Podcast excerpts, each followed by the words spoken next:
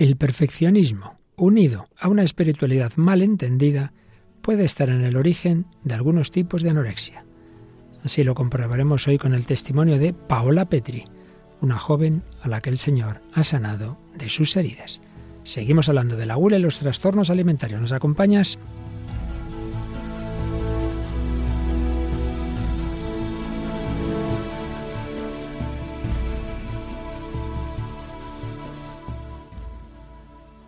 El hombre de hoy y Dios, con el padre Luis Fernando de Prada. Un cordialísimo saludo, muy querida familia de Radio María en España, donde hemos cumplido esta semana 22 años, y en tantas otras naciones de lengua española, algunas con más años de presencia de la Radio María, otras con menos, pero todas unidas en el mismo proyecto, la misma misión, en el mismo Evangelio. Así que os saludamos a todas esas naciones hermanas y a los que a través de Internet nos escucháis en el mundo entero, porque cada vez en Radio María recibimos mensajes de más lugares del mundo.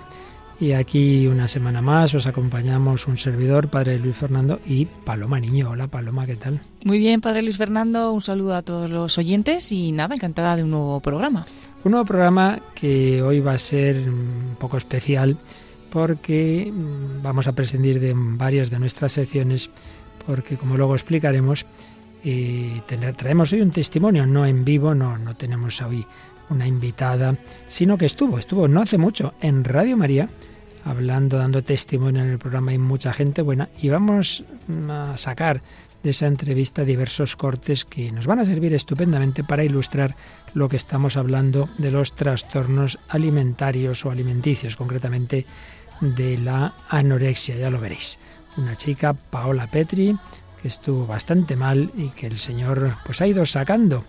Y ahora pues se dedica también a ayudar a quienes pasan por situaciones parecidas. Pues esto va a ser el principal plato a lo largo del programa, diversos momentos de una entrevista que le hizo nuestra amiga voluntaria y compañera Almudena Delgado en el programa Hay mucha gente buena en febrero de 2019, así que pues todavía reciente.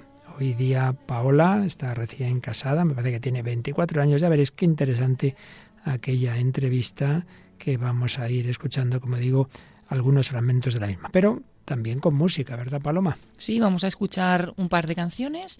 La primera será la que se titula Perfecta, es una canción de Jesse Joy, un dúo de hermanos mexicanos que ya hemos traído en alguna otra ocasión a este programa.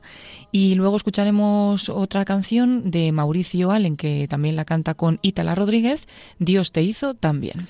Pues nada, con estas dos canciones y algunas reflexiones y ese testimonio que os digo de Paula Petri. Vamos ya sin esperar más porque si no, no nos va a dar tiempo a escuchar muchas cosas muy interesantes en esta edición 380 del Hombre de hoy y Dios.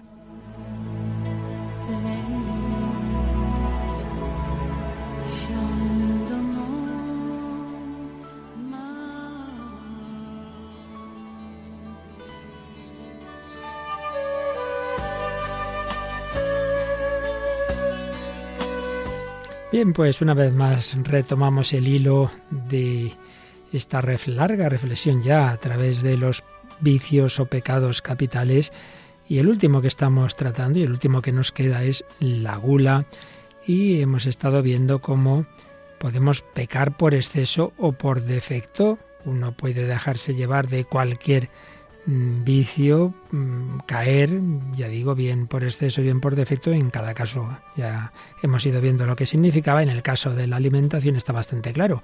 Uno puede comer demasiado o demasiado poco o de, de formas inadecuadas de las que hemos ido hablando los días anteriores. Pero, como sabéis, en este programa tenemos siempre un diálogo con la cultura, en este caso no, pero solemos traer cine, literatura, música, en este caso la música sí, pero especialmente un diálogo a veces ha sido con la filosofía y en este caso, en este ciclo, es con la psicología, porque los vicios capitales eh, muchas veces no solo son un daño espiritual y moral, sino psicológico y hasta físico.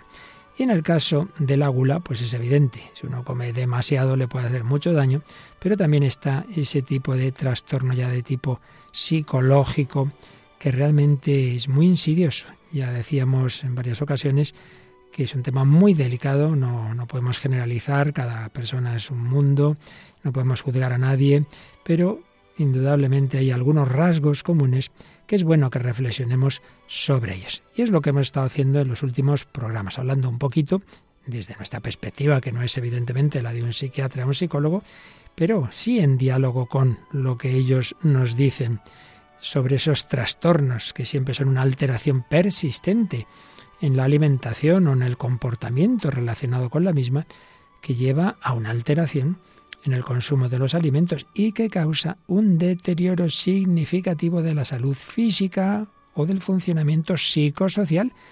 Hablábamos pues de distintos trastornos, la anorexia, la bulimia, trastorno de atracones y algunos otros menos frecuentes. También vimos que hay que saber distinguir eh, lo que es este tipo de trastornos y en particular la anorexia, distinguirlo claramente con el ayuno ascético cristiano veíamos que ha habido, siempre ha habido, por desgracia, corrientes supuestamente espirituales, pero no de espiritualidad mal entendida, de tipo maniqueo, de tipo gnóstico, de desprecio de lo material, de lo corporal, por ahí no va en absoluto. La penitencia cristiana, por ahí no va el ayuno, que de por sí es un valor en todas las religiones y desde luego en la Sagrada Escritura y desde luego en la, en la espiritualidad cristiana. Tiene su valor, pero un valor que no tiene nada que ver con hacerse daño a la salud, ni con el desprecio de lo corporal. De esto hablamos a fondo, no vamos a insistir en ello. Pero vamos ya a centrarnos un poquito más en, en esos trastornos de la conducta alimentaria. Vimos en la clasificación que se suelen hacer los psiquiatras, diversas explicaciones y lo último fue un pequeño apunte sobre cómo la logoterapia, ese tipo de terapia basada fundamentalmente en las enseñanzas de Víctor Frankl, tiene mucho que decir porque en muchas ocasiones estos trastornos tienen de fondo una falta de sentido, un vacío existencial, en fin, una serie de circunstancias para las que es muy aconsejable esa logoterapia.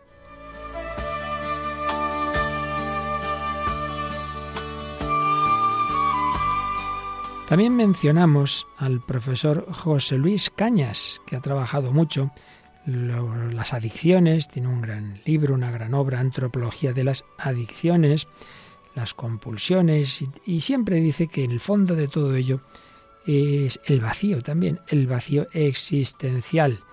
Nos recuerda a un autor Fizzotti que ha divulgado mucho las enseñanzas de Víctor Frankl, que decía, el hombre preso en el torbellino de la velocidad trata de sofocar o de llenar la frustración existencial por medio del trabajo, los adictos al trabajo. En esas personas la voluntad de significado es sustituida por la voluntad de poder. El trabajo, la velocidad.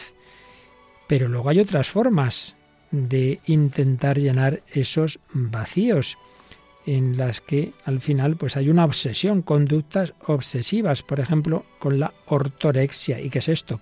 la adicción a lo sano. Hombre, pues está muy bien buscar lo sano, sí, sí, pero ya cuando esa obsesión por la comida sana y esto y lo otro, y solo puedo tomar esto y no, esto de ninguna manera y tal dieta, bueno, algo que en principio es saludable, se puede convertir en una obsesión, lo cual siempre es malo. O la vigorexia. Hombre, el ejercicio moderado es, es muy importante, ya lo sabemos. Pero hay personas ya tan insatisfechas con su cuerpo que van más allá de los límites razonables, buscan una perfección que les puede conducir también a una adicción a unos músculos, tal cual.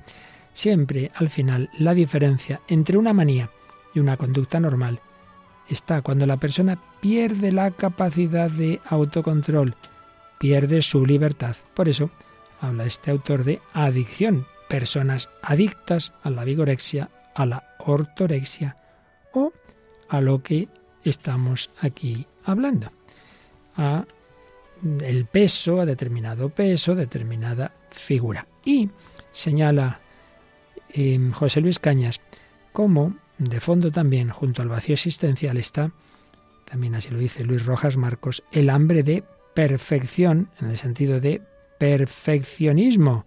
Personas obsesionadas con su peso que buscan la figura perfecta como una compulsión tan fuerte como, como, como otras de las que acabamos de mencionar. La dependencia y la persecución obsesiva de la figura perfecta, dice Cañas, produce estados profundos de ansiedad y depresión, aísla socialmente e impulsa a sumergirse en conductas autodestructivas, como dietas rigurosas, ejercicios exhaustivos, vómitos autoprovocados, abuso de píldoras, etcétera, etcétera.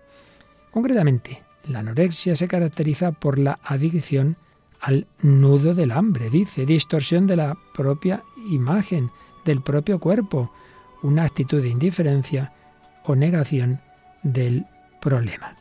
En cambio, en la bulimia ya vimos que hay episodios repetidos de voracidad en los que la persona ingiere grandes cantidades de comida con rapidez y sin, y sin control, seguidos de malestar, de vómitos autoprovocados, de sentimiento de culpa.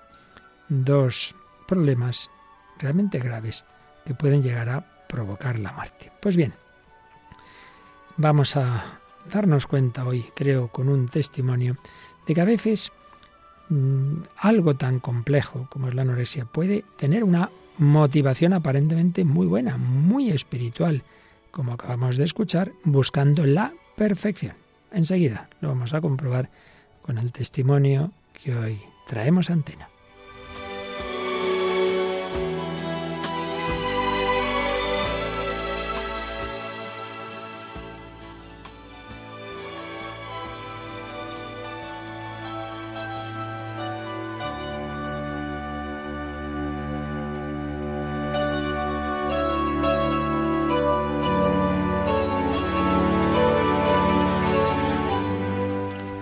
Seguimos en Radio María, en El Hombre de Hoy Dios, Paloma Niño y quien nos habla, Padre Luis Fernando de Prada, dentro de nuestra reflexión en torno al vicio o pecado capital de la gula, estamos viendo implicaciones psicológicas y concretamente esos trastornos alimentarios y más concretamente la anorexia. El día pasado traíamos algunas palabras de diversos psicólogos y ya os decía yo que, bueno, que hay siempre distintas interpretaciones, distintas posibilidades de por qué se cae en tal cosa, tal otra, que ahí nosotros no vamos a juzgar porque no somos psicólogos. Sí que leíamos alguna cosa que podía chocar y es que yo creo que en general solemos pensar que la persona, la mayor parte de las veces mujer, aunque ya también va viendo en hombres, la persona anorexíaca, pues solemos pensar que es que, claro, lo que busca es la vanidad, tener una figura estupenda, eh, imitar a, las grandes actrices, actores y tal. Y leíamos alguna interpretación de la anorexia un poquito distinta de ello, al menos en bastantes casos, como la del profesor Villegas, cuya obra Psicología de los siete pecados capitales hemos usado bastante en todas estas reflexiones, y de otros autores. Decía Villegas, la anorexia es el síntoma por excelencia que traduce la negación de la corporalidad que postula el ascetismo. Bueno, él ahí empalmaba con el ascetismo de las santas medievales, ya dijimos que ahí no estaríamos tan de acuerdo y que muchos autores saben distinguir una cosa de otra, pero es verdad, es verdad, eso sí que es cierto, que siempre ha habido corrientes espirituales falsamente religiosas que lo han mezclado todo y que bajo capa de buscar a Dios, pues han hecho algún tipo de ayuno que se puede parecer y que puede estar detrás de situaciones como los que hoy llamamos anorexia. Señalaba también este autor que la anorexia reduce al máximo los riesgos de la carnalidad. Su motivación es la de espiritualizar el cuerpo, negando su dimensión carnal. Han renunciado a su humanidad. Pero esto no, no, las perturba, las conforta y confirma. Son seres casi espirituales, han alcanzado un plano superior. Todo esto recuerda mucho a una de las primeras herejías, por llamarlo de alguna forma, porque ni herejía era de las corrientes con las que se encontró el cristianismo primitivo, los gnósticos, el gnosticismo, no agnosticismo, sino gnosticismo, esa mezcla de extrañas mitologías y filosofías con el cristianismo. Otra psicóloga, que también sigue a Villegas, Pilar Mayor, señalaba en un artículo en una revista psicológica que tanto la anorexia como la bulimia manifiestan una preocupación por mantener el control sobre los alimentos y el cuerpo, pero que tienen motivaciones y estilos distintos. La anoréxica restrictiva y hambrienta mantiene el control perdiendo cada vez más peso y sintiéndose triunfadora, mientras que la bulímica tiene que enfrentar a diario muestras de su incapacidad para controlarse a sí misma y a lo que come. La anoréxica, a la que hace referencia Villegas, la citaba, citaba esta, esta Pilar Mayor a Villegas, es un sujeto que niega su propio yo corporal y reivindica su yo espiritual o etéreo. En la cosmovisión anoréxica, la experiencia de la corporalidad se describe como la vivencia de un impulso enajenante que debe ser controlado a través de una firme y rígida voluntad de dominio. La anoréxica, a diferencia de la bulímica, no pretende gustar al otro, sino todo lo contrario, intenta alejarse de los demás para no ser desposeída de su propio yo. Busca la autosuficiencia radical y absoluta. Eso sí, hay un elemento común, señala esta autora, entre anorexia y bulimia, la disociación cuerpo-mente. Pero la anoréxica querría no tener cuerpo, solo ser espíritu, en cambio la bulímica no tiene ningún problema en ese sentido, quiere tener un cuerpo esbelto, pero está vacía a nivel existencial o espiritual. Bien, hasta aquí diversas opiniones, interpretaciones de psicólogos. Bueno, Paloma, pues yo la verdad es que, bueno, como de esto uno sabe poco, pues lo, lo, comentábamos otro día, lo leíamos y digo, bueno, pues Dios sabrá. Pero la sorpresa que me he llevado es que mirando si teníamos algún testimonio de alguna persona que pudiera hablarnos del tema, me he dado cuenta de que en Radio María, que tenemos tantos programas, yo no me había enterado de que no hacía mucho en, en el programa hay mucha gente buena de nuestra compañera Almudena Delgado, habían entrevistado a una joven que en aquel momento estaba a punto de cumplir 23, 22, 23, ahora me parece que ya tendrá 24, que ahora está recién casada, y que encima había hecho historia, historia del arte en la misma facultad de la misma universidad de la que yo había sido capellán. Digo, bueno, madre mía, aquí todo va coincidiendo. Y después de hacer esas carreras, ha hecho nutrición. ¿Y por qué? Porque esta chica tuvo un serio problema alimentario. ¿De quién hablamos? Pues hablamos de Paola Petri y bueno, como bien dices, pues actualmente tiene unos 24 años y de estos 24, 11 Mm, de, esos años, desde que tenía nueve, vivió, ha vivido con, una anorexia nerviosa desde muy pequeñita. Ya comenzó con una obsesión por la delgadez, que dice que tampoco la achaca que fuera una niña gordita ni que se metieran por su físico, que simplemente la tuvo siempre esa tendencia o eh, tendía ello, ¿no? Y ya pues le agobiaba mucho que le obligaran a comer o que pensaba que querían hacerla engordar. Y bueno, pues tuvo este problema durante muchos años. Bien, pues en una entrevista larga de, de una hora, y fue contando lo que le ocurrió, cómo fue deslizándose hacia una anorexia cada vez más fuerte y luego cómo ha ido saliendo, o mejor, cómo la ha ido sacando el Señor. Entonces, lo que vamos a hacer nosotros es ir poniendo distintos momentos de la entrevista y comentándolo en relación con lo que hemos ido viendo. Lo primero que acabo de recordar son esas interpretaciones que podían resultar chocantes, que, que la anoréxica no busca realmente pues estar muy guapa, imitación de no sé qué modelo, sino que hay algo más. Bueno, vamos a escuchar cómo cuenta o contaba ese algo más Paola Petri en esa entrevista en Hay mucha gente buena. Es una enfermedad que yo creo que es conocida en el sentido de que eh, anorexia todo el mundo más o menos puede saber lo que es, pero es desconocida la profundidad que tiene porque la gente se queda solo con esa parte de, de la delgadez y a lo mejor lo asocian incluso a eso, a las modelos o las celebridades. Y hay otra parte muy importante.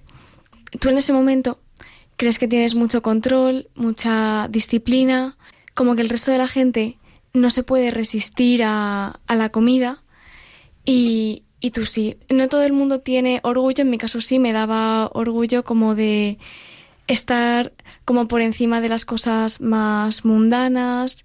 Y bueno, esa era un poco mi, mi doble motivación al, al principio.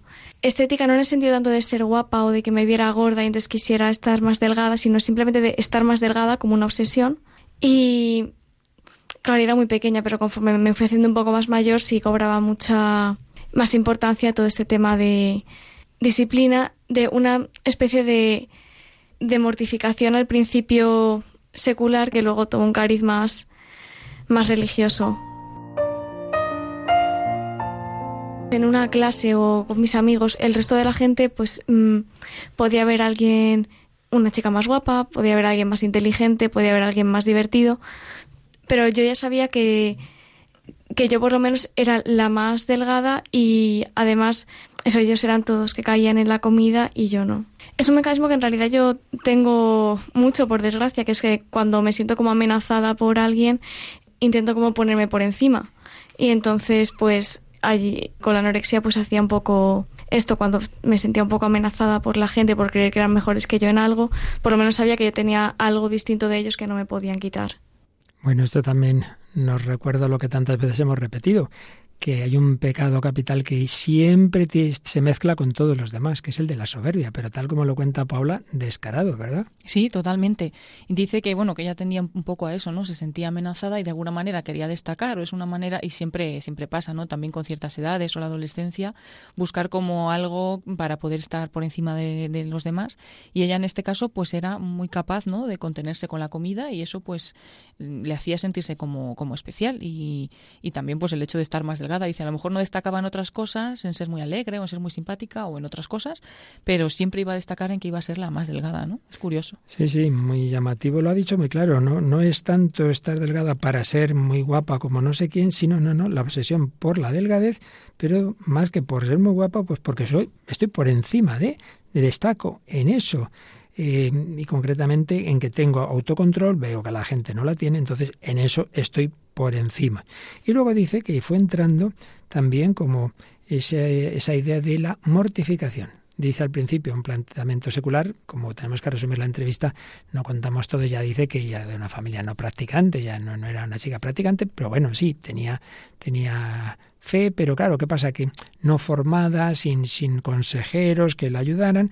Entonces esa mortificación, digamos, secular por soberbia, por destacar, por estar encima de otros, se fue deslizando hacia lo religioso. Y aquí es donde empalmamos con lo que decíamos el día pasado, y acabo de mencionar también yo antes, de que hay que saber distinguir lo que aparentemente puede ser parecido, un santo, una santa que ayuna mucho, a lo que es esto. Vamos a ir viendo enseguida las diferencias, pero de entrada Paula cayó también en una interpretación, una falsa interpretación de la mortificación desde una perspectiva religiosa. Vamos a escuchárselo contar.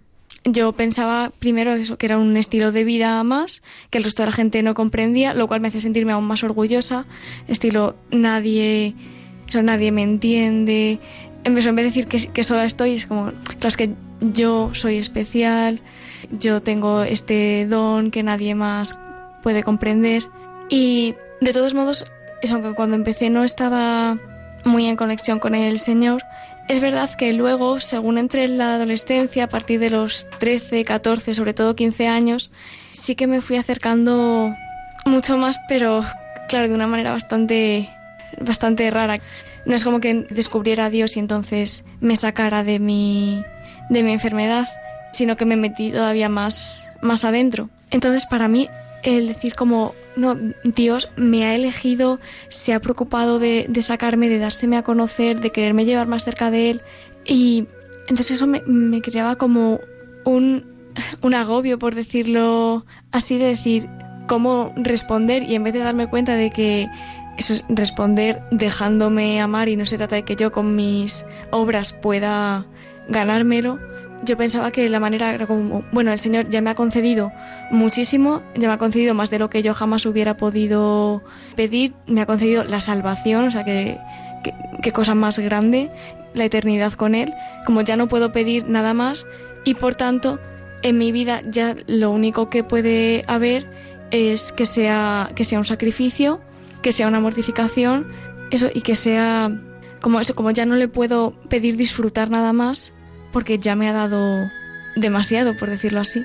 Y entonces yo como que asocié que lo que llevaba haciendo ya tiempo con la anorexia, pues que en realidad estaba destinado a ser eso, una vida como de sacrificio, ascetismo, dedicada a Dios. Aunque por otro lado yo tenía mucho, mucho orgullo, por tanto, en realidad al final lo que me llevaba a ver a, mucha, a mucha soberbia. Yo, yo decía como que era un don de Dios, como para no atribuirme méritos a lo que hacía, pero en el fondo era muy gnóstico, ¿no? En plan de yo sí tengo esto que los demás no tienen. Y, o sea, yo, no me daba cuenta como ahora claro que lo veo que, o sea, que es contrario al quinto mandamiento, ¿no? Porque al final, o sea, me estaba matando. Pero pero en su momento yo pensaba que yo estaba haciendo pues como los santos y además me creé una interpretación de la Biblia totalmente como Biblia pero anorexia, o sea, era como cada pasaje que yo tenía, que yo leía, yo sentía que me hablaba de eso.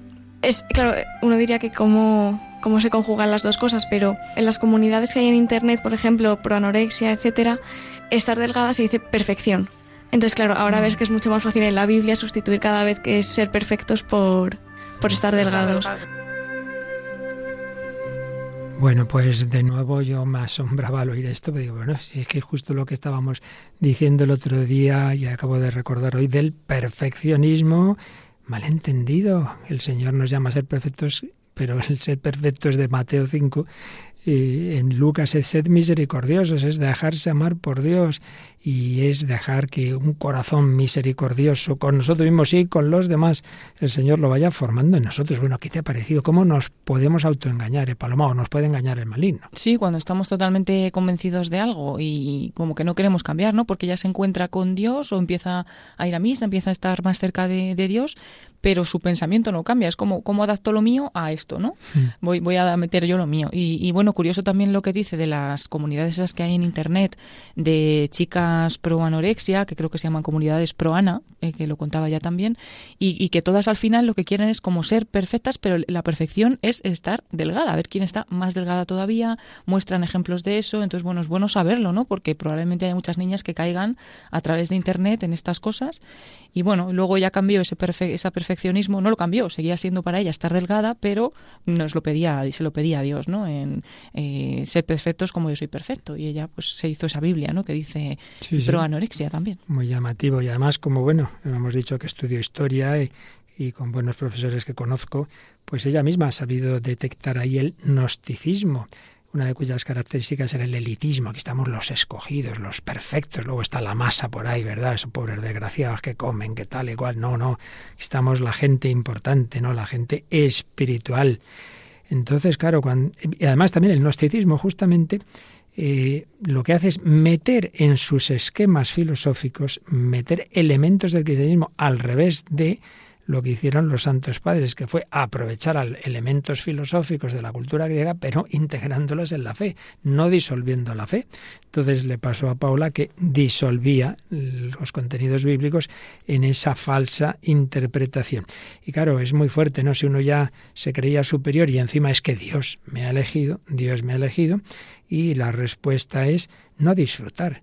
Realmente uno se asusta, ¿no? De cómo esto ha pasado en la historia de la espiritualidad muchas veces, gente buena, con la mejor buena intención, queriendo pues ser santos, pues realmente al no tener la humildad de dejarse guiar y, compartir con otras personas y tener un superior o un director espiritual o consultar con quien debes, podemos caer en muchos errores. Perfeccionismo. Bueno, pues precisamente nos traes una canción, Paloma, que, que tiene en el título la palabra perfecta. Sí, es una canción de Jesse Joy, un dúo de hermanos de música pop que surgió en México en 2005, ya los hemos traído en alguna otra ocasión. Eh, Jesse eh, nació en 1982 y Joy en 1986 y bueno, ambos son cantantes, tocan también varios instrumentos, eh, la guitarra, el piano, etcétera, y tienen muchos discos, muchas canciones bastante conocidas y hoy vamos a escuchar esta que se llama Perfecta y que viene además para hoy perfecta. Perfectamente. espejo sin gustarle lo que encuentra.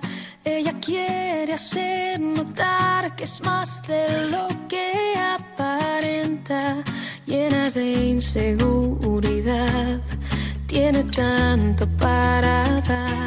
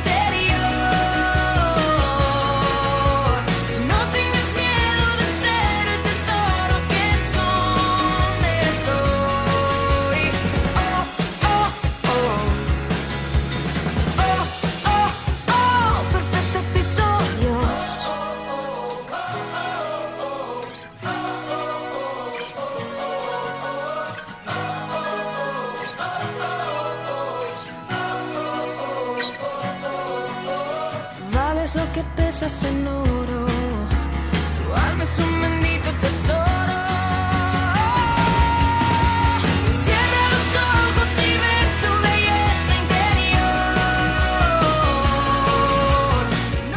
Tu Tu alma es un bendito tesoro, pero porque en ella Dios pone su amor, su misericordia, su gracia. Déjate amar por Él. Así te quiere Dios. No busques un tipo de perfección que no tiene que ver con ese amor, con esos dones que Dios nos ha dado.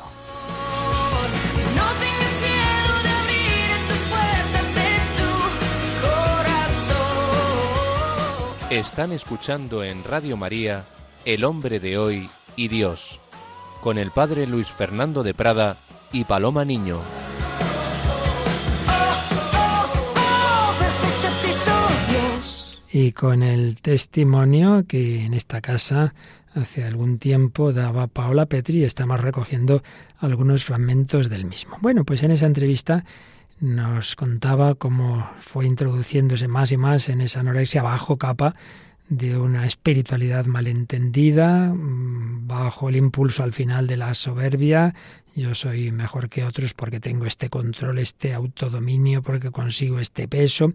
Bien, luego iba contando, no podemos poner todos los cortes, iba contando pues cómo no había manera de salir de esos engaños. Estaba absolutamente convencida de que tenía la razón. Y además, cuando alguien se cree un elegido, pues ya puede venir quien sea, porque yo tengo hilo directo con Dios incluso, para. Pero mm, el Señor a todos nos da oportunidades de cambio. Entonces esta chica ya estaba ya en la universidad, eh, en esa universidad, en esa facultad, que como digo, decía al principio, yo la conozco bien, una pequeña capillita, se celebra la Eucaristía y empezó a ir di- diariamente, aunque antes nos contaba que había esa incongruencia de, de por un lado estarse matando realmente y a la vez bajo esa espiritualidad. Bueno, vamos a escuchar cómo empezó a dudar de que lo que hacía estaba bien y cómo se fue produciendo el cambio. De repente yo llevaba eso desde los nueve años hasta los 20 que tenía en, en esa fecha, eh, creyendo que todo estaba bien, primero que era un estilo de vida, luego que además era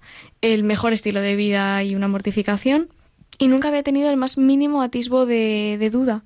Y, y repentinamente, no es que tuviera un fogonazo se me apareciera el Señor, sino fue una, una gotita, una brisita, un atisbo de duda, pero claro que me descolocó por completo porque nunca lo había tenido.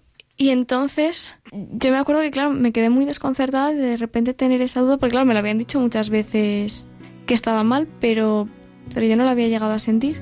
Y entonces me acuerdo que empecé, bueno, empecé a buscar en internet cosas en plan anorexia católico. Digo, a ver si es compatible esto o no. entonces, y bueno, empecé a ver testimonios en plan de, de personas que se habían que se habían recuperado y entonces claro, empecé a ver que no les pasaba exactamente lo mismo que a mí, pero sí había mucha gente que tenía tipos de pensamientos parecidos y luego se habían recuperado y habían visto que no eran verdad. Y claro, entonces dije, claro, a lo mejor yo también los que creo que son verdad, si llegara donde están ellas, pensaría que no son verdad. Y pues ahí tuve, o sea, esos meses fueron muy duros de, de discernir qué hacer, si lo que siempre había pensado que está bien o, o ir con esto nuevo. Y bueno, finalmente en diciembre me hice como una lista de como todas las mentiras que había estado contando y fui a hablar con mi madre y se las dije. O sea, y fue como, claro, no había vuelta atrás porque había ya desvelado todos mis todos mis secretos. Ya ahí es donde más presencia del Señor había visto hasta entonces y luego el otro momento donde más presencia he visto del Señor es que yo entonces me di cuenta de que para avanzar en esto necesitaba un director espiritual.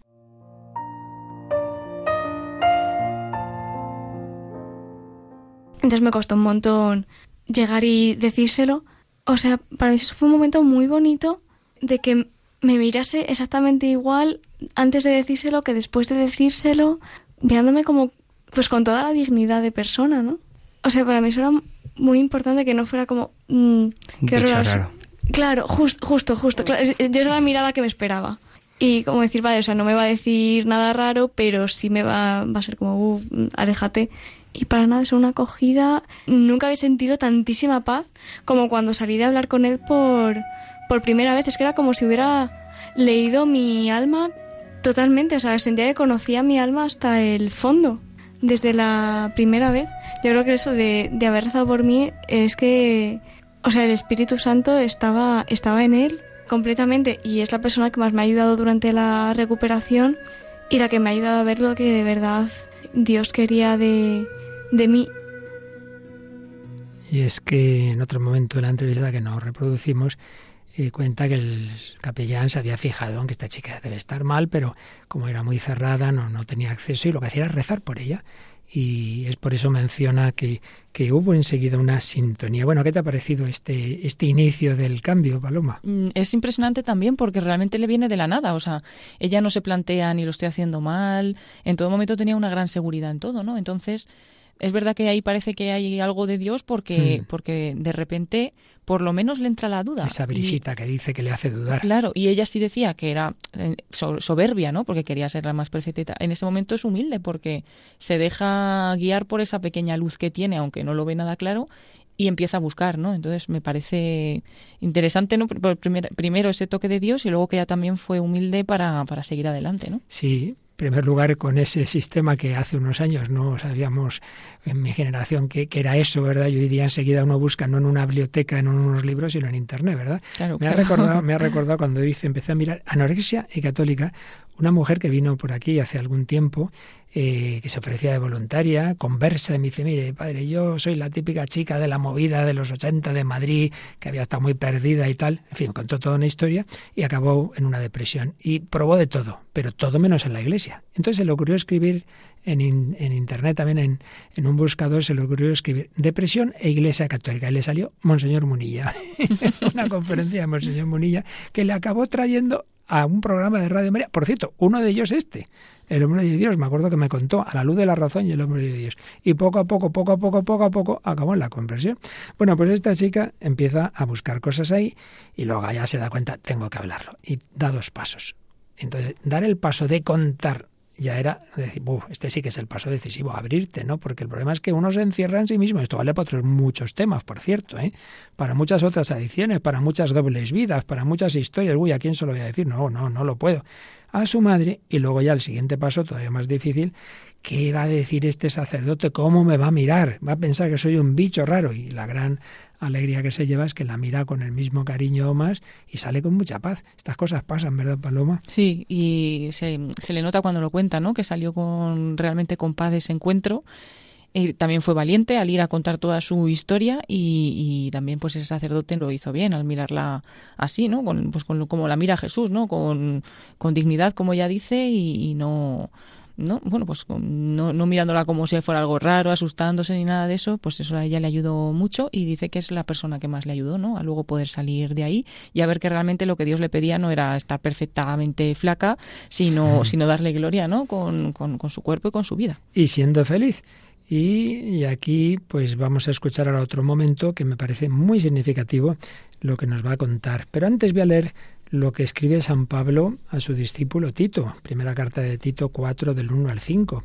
Dice San Pablo que el Espíritu Santo, el Espíritu dice expresamente que en los últimos tiempos algunos desertarán de la fe y se entregarán a espíritus engañosos y enseñanzas demoníacas, por causa de embaucadores hipócritas, que tienen marcada a fuego su propia conciencia, que prohíben el matrimonio y el uso de alimentos que Dios creó para que, con acción de gracias, disfruten de ellos los creyentes y conocedores de la verdad, porque todo lo que Dios ha creado es bueno, y nada debe rechazarse con tal de que se tome con acción de gracias, pues la palabra de Dios y la oración lo santifican. Lo que hemos estado diciendo estos días, no es cristiano el desprecio de un bien de Dios, por como viéndolo algo malo por ser material, no, no, y por eso la palabra de Dios y la oración lo santifican. El cristiano come lo que debe, se abstiene cuando debe, pero si come da gracias y reza. Bueno, vamos a escuchar lo que fue descubriendo Paula Petri. A mí luego me vino el pensamiento de decir, vale, pues ya que he dejado también la anorexia, como ahora encima, no solamente todo lo que me salva, sino que además ahora disfruto de la comida, tengo un cuerpo fuerte que me permite hacer cosas, que también tengo la mente más libre, pues ahora lo que tengo que hacer es no disfrutar nunca y no ser feliz en absoluto, porque entonces que ya es demasiado. Y yo lo que he ido aprendiendo es que con Dios nunca es demasiado, o sea, nunca piensa que te ha dado demasiado. O sea, no, Él siempre está dándote regalos y dándote dones y, y es un feo rechazarlos. O sea, yo no puedo decir, ya me ha dado demasiado, entonces ya no voy a disfrutar de nada más, ya no voy a tener nunca alegría, no me lo voy a pasar bien, tengo que elegir siempre lo contrario de lo que me gusta. No es que el Señor no se cansa de, de darme y de comunicarme su amor. Y también eh, lo que he descubierto mucho últimamente es el Sagrado Corazón de Jesús. Claro, yo es que eso nunca me lo había planteado, que Dios tenía un corazón humano y que late por miedo. Ahora mi relación es mucho hacia el Sagrado Corazón de, de Jesús, de estar corazón a, a corazón latiendo y, y descubriendo que amar a Dios sobre todas las cosas es sobre todo dejarme amar por Él. Eso, dejarme llevar, dejarme confiar, que no es fácil, ¿eh? Porque, o sea, me resulta mucho más fácil hacer las cosas como hacía cuando hacía mis ayunos y todo esto de la anorexia, que cuando decía en la recuperación me tengo que dejar llevar y dejar que me dé todos estos bienes y confiar en que mis miedos no se van a cumplir y en que en que cada paso él me va a ir dando la gracia que necesito. Entonces, pues es una la- mi relación ahora es sobre todo dejarme más llevar, dejarme más confiar, dejarme más amar. Bueno, ¿qué te ha parecido? Muy bonita esta parte y, y curioso también lo que dice que es más difícil ahora que antes, porque antes hacía unos sacrificios muy grandes, ¿no? Con un ayuno muy, muy, muy difícil, pero como era un poco lo que ella quería o lo que ella buscaba, pues no le costaba tanto. Ahora, dejarse en las manos de Dios, ver lo que Él quiere y dejarse llevar, pues dice que a veces es más difícil, pero mm, como dice que ahora es mucho más libre, que es mucho más feliz y, y- y bueno, y que, y que se ha tenido que dejar en las manos de Dios. Y también es curioso lo que dice de que intentaba mm, una vez que pensó, bueno, vale, pues tengo que comer, tengo que tal, pero entonces ya Dios me ha dado demasiado, entonces tengo que hacer muchos sacrificios o que todo mi vida sea horrible porque tengo que ofrecerle algo, ¿no? Entonces, bueno, como poco a poco ha ido cambiando ese pensamiento, supongo que con la ayuda también de este sacerdote. Sí, ella lo, lo dice en varios momentos de la entrevista que sigue siendo, claro, una grandísima ayuda. Y es que todos lo necesitamos, todos, sobre todo cuando uno, pues eso, ha estado en planteamientos más equivocados. A mí la verdad es que estas palabras me han impresionado porque, porque sí, confirman algo que hemos dicho muchas veces, ¿no?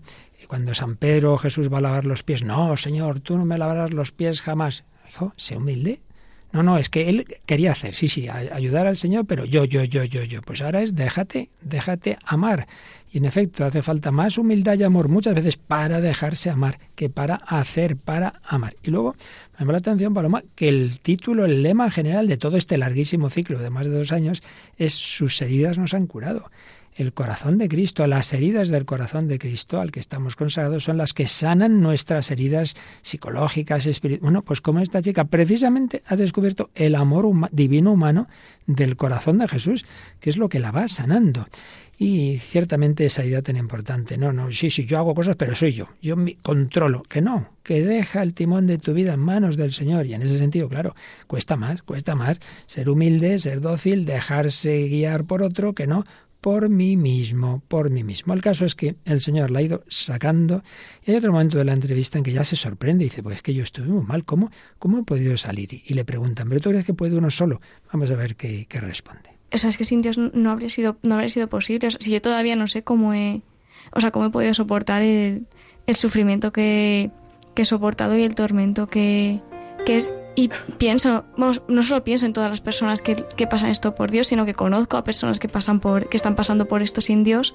Y bueno, solamente se me ocurre el que Dios, aunque ellas no lo sepan ni le rechacen, sigue actuando en sus, en sus vidas, porque si no, yo no me explico cómo otra gente está pasando por una recuperación de vamos de anorexia o de depresión o, personas que sufren trastorno límite de la personalidad etcétera cómo están pasando por eso sin Dios o al menos sin saber que Dios está con ellos. Por eso yo siempre con el miedo de que me dejen de hablar porque piensen que les sermoneo es que les tengo que es que les tengo que decir que que recen, que está Dios con ellas, porque es que es lo, o sea, es la, única manera de salir, porque si no, además, yo entiendo que pueden llegar a un peso sano y, sanar su cuerpo, pero no sanar su alma. Y concretamente también para mí el medio a través del cual Dios me ha ayudado a ser director espiritual. Cuando hablamos de enfermedades mentales, el problema es que tú escuchas, no voces de escuchar voces físicas en tu cabeza, pero sí hay algo que te está todo el rato hablando y lo puedes confundir mucho con la voz de Dios, que es lo que yo hacía, ¿no? Pensaba que la voz de mi enfermedad era la voz de Dios. Entonces, también está en que sea otra persona llena de Espíritu Santo quien te, quien te guíe. Pues nuevas palabras de Paula Petri, eh, donde ella, mm, por su experiencia, dice esto es que es que ha sido el Señor con su gracia y a través también de la ayuda de la dirección espiritual. ¿En qué te has fijado? Pues como eh, para ella ha sido muy difícil, ¿no? El salir, aunque pues habla de que ahora está mucho mejor y demás, pues todo el proceso de salir ha sido difícil, que tenía algunos ataques de ansiedad, de pánico, bueno, que ha sido muy complicado como pensar que se estaba negando a sí misma, de sus pensamientos y demás. Pero, pero bueno, ha podido salir y, ella lo agradece a Dios el poder tener, haber tenido pues cerca al director espiritual y sobre todo haberlo hecho un poco también por Dios y con Dios, ¿no? Y, y, y ella se sorprende de cómo puede haber otras personas que lo hagan sin Dios. También me parece bonito lo que dice, que al final Dios está, ¿no? Aunque mm, no lo sepamos, pues bueno, cada uno mm, tendrá que llegar a él de alguna manera, pero, pero él siempre está y siempre nos está ayudando en nuestros caminos y en nuestros procesos. Ahora, es verdad que también lo hemos hablado en muchos otros programas y no solo de este tema, que indudablemente si uno se abre a la gracia de Dios, pone todos los medios, lo hablábamos con la depresión, hay que poner a veces medios médicos, medios psicológicos, sí, sí, pero indudablemente el, la gracia de Dios y explícitamente el acudir a Él, y de esto yo podría contar de muchas cosas en muchas personas, pues realmente multiplica por el infinito, podemos decir, los avances que se pueden realizar con otros medios que también hay que poner, porque somos en efecto cuerpo y alma. El caso es que con la gracia de Dios, con la ayuda del director espiritual, de su familia y suponemos que de otras personas que la fueron ayudando, Paola ha ido saliendo, saliendo y al final de la entrevista que hoy estamos recordando y de la que estamos sacando estos cortes, le, le preguntaban si quería dar al, algún consejo final y sí que decía, daba un par de indicaciones que, que yo creo que vale la pena también recordar. La que se me ocurre así de primeras es que no, no tienes que tenerlo todo claro para empezar. O sea, yo cuando empecé la recuperación pensaba que iba a parar mucho antes, es decir, no pensaba que fuera a llevarla hasta el final, como bueno, voy a ganar un poco de peso, tal, pero ya está. Mm, Si, si no, no, sabes si realmente es el camino, si, si, dices, vale, yo puedo dar un paso, pero, pero no voy a dar todo el camino, pues es que está bien, es decir, da el primer paso para, da, el paso para lo que tengas gracia. Porque una cosa que me repetía a mí muchísimo mi director espiritual, porque era claro decir, yo ahora estoy, bueno, estoy mal, pero puedo soportarlo, pero es que el siguiente paso es que no, no puedo. Y, y él me decía, claro que no puedes, porque ahora mismo tienes una determinada gracia que es para afrontar tus problemas de ahora. Si piensas hacia el futuro, todavía no tienes la gracia para afrontarlos. Entonces est estás como como si, como si estuvieras entrando en ese miedo del futuro sin la gracia de Dios, por tanto eso es terrible. Y luego el otro gran consejo es que este tipo de enfermedades lo que, en lo que se desarrolla muy bien es en el secretismo. Entonces, que lo que es esencial es romper ese secretismo y contarle a alguien lo que, lo que les está pasando, porque simplemente con decirlo en voz alta ya sabe la enfermedad que no te controla que no puede simplemente meterte sus mentiras y te lo vas a creer, sino que se lo vas a decir a otra persona. Y eso ya hace mucho. Dos indicaciones muy importantes, no solo para este tema, sino para todos, para todos. Uno, que, que, Dios es un buen pedagogo, que, que, nos va dando la gracia progresivamente. Yo siempre suelo poner el ejemplo, un chico siempre ha querido hacer ingeniería, toda la ilusión, y resulta que llega a la universidad, se equivoca de clase y en vez de en primero se mete en cuarto, no entiende nada, se desanima, yo soy inútil, no puedo hacer esta Pero hombre, hijo, que te ha metido en cuarto, vamos despacito, poquito a poquito, ya lo verás, muchas veces incluso suspenderás al principio tranquilo, poco a poco. Pues eso, la gracia de Dios. Dios nos va dando la gracia progresivamente, ¿no? De repente ya está, ya, ya, ya, todo hecho, hombre, ¿no?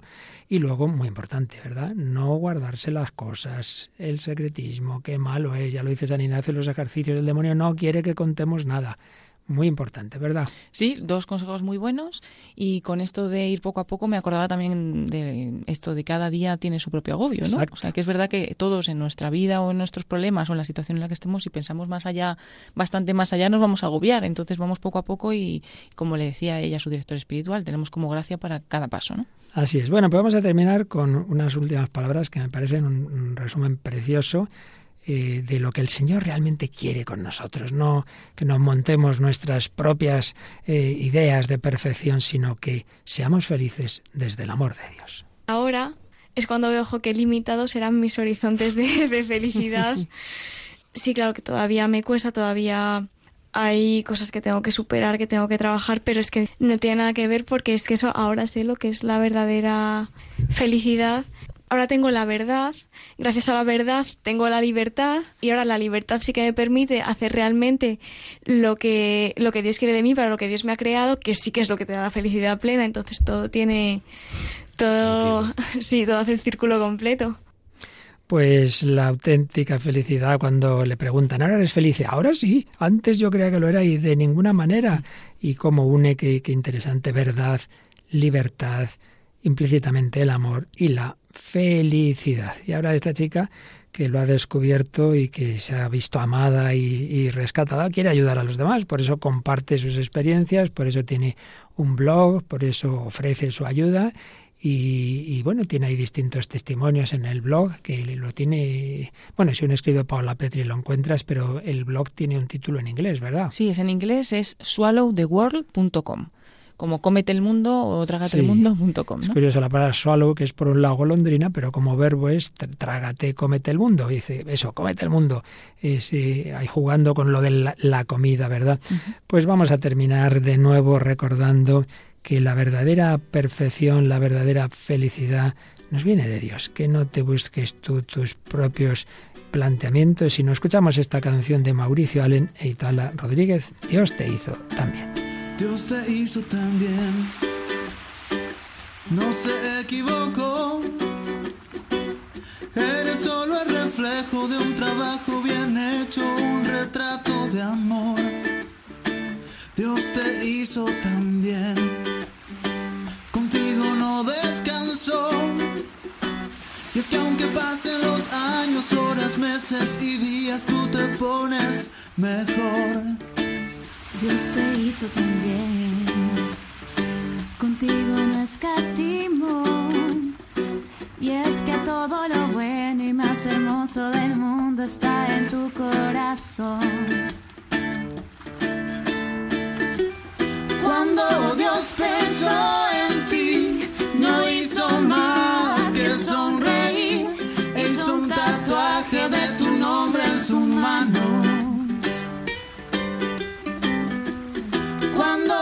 Cuando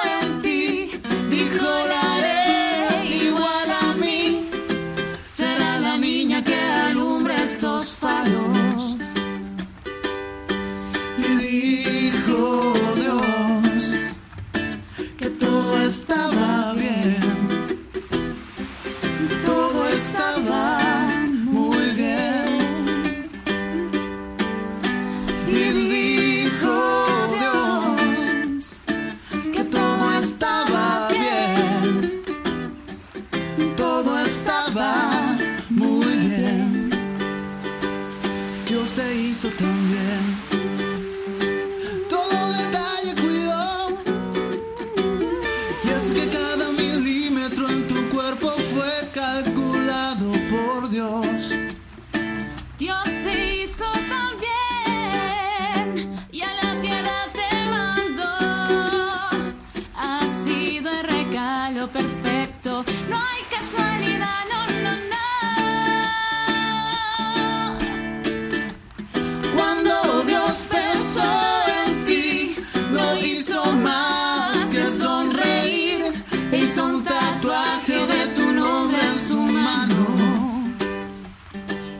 Déjate querer por Dios. Él se alegra de verte. Eres la niña de sus ojos. Eres ese tesoro. Antes que amar a Dios, dejémonos amar por Dios. Dios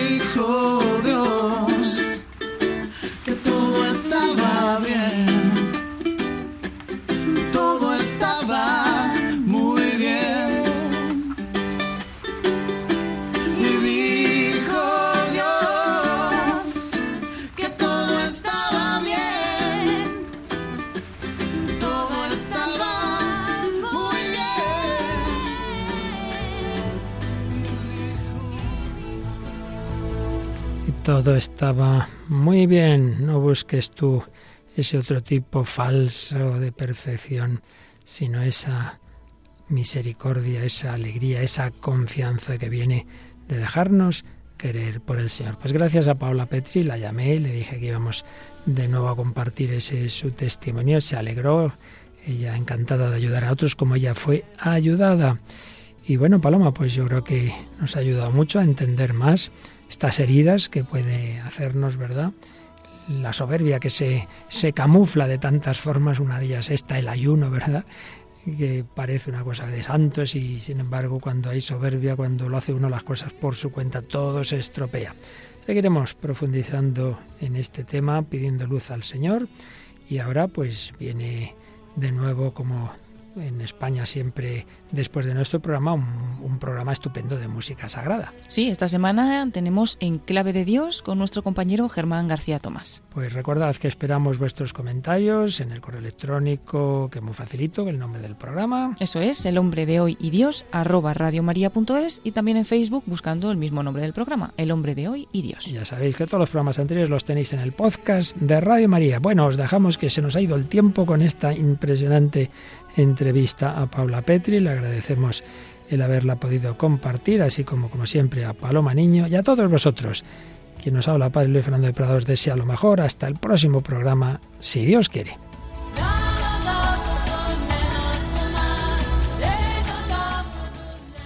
Así concluye El hombre de hoy y Dios, un programa dirigido en Radio María por el Padre Luis Fernando de Prada.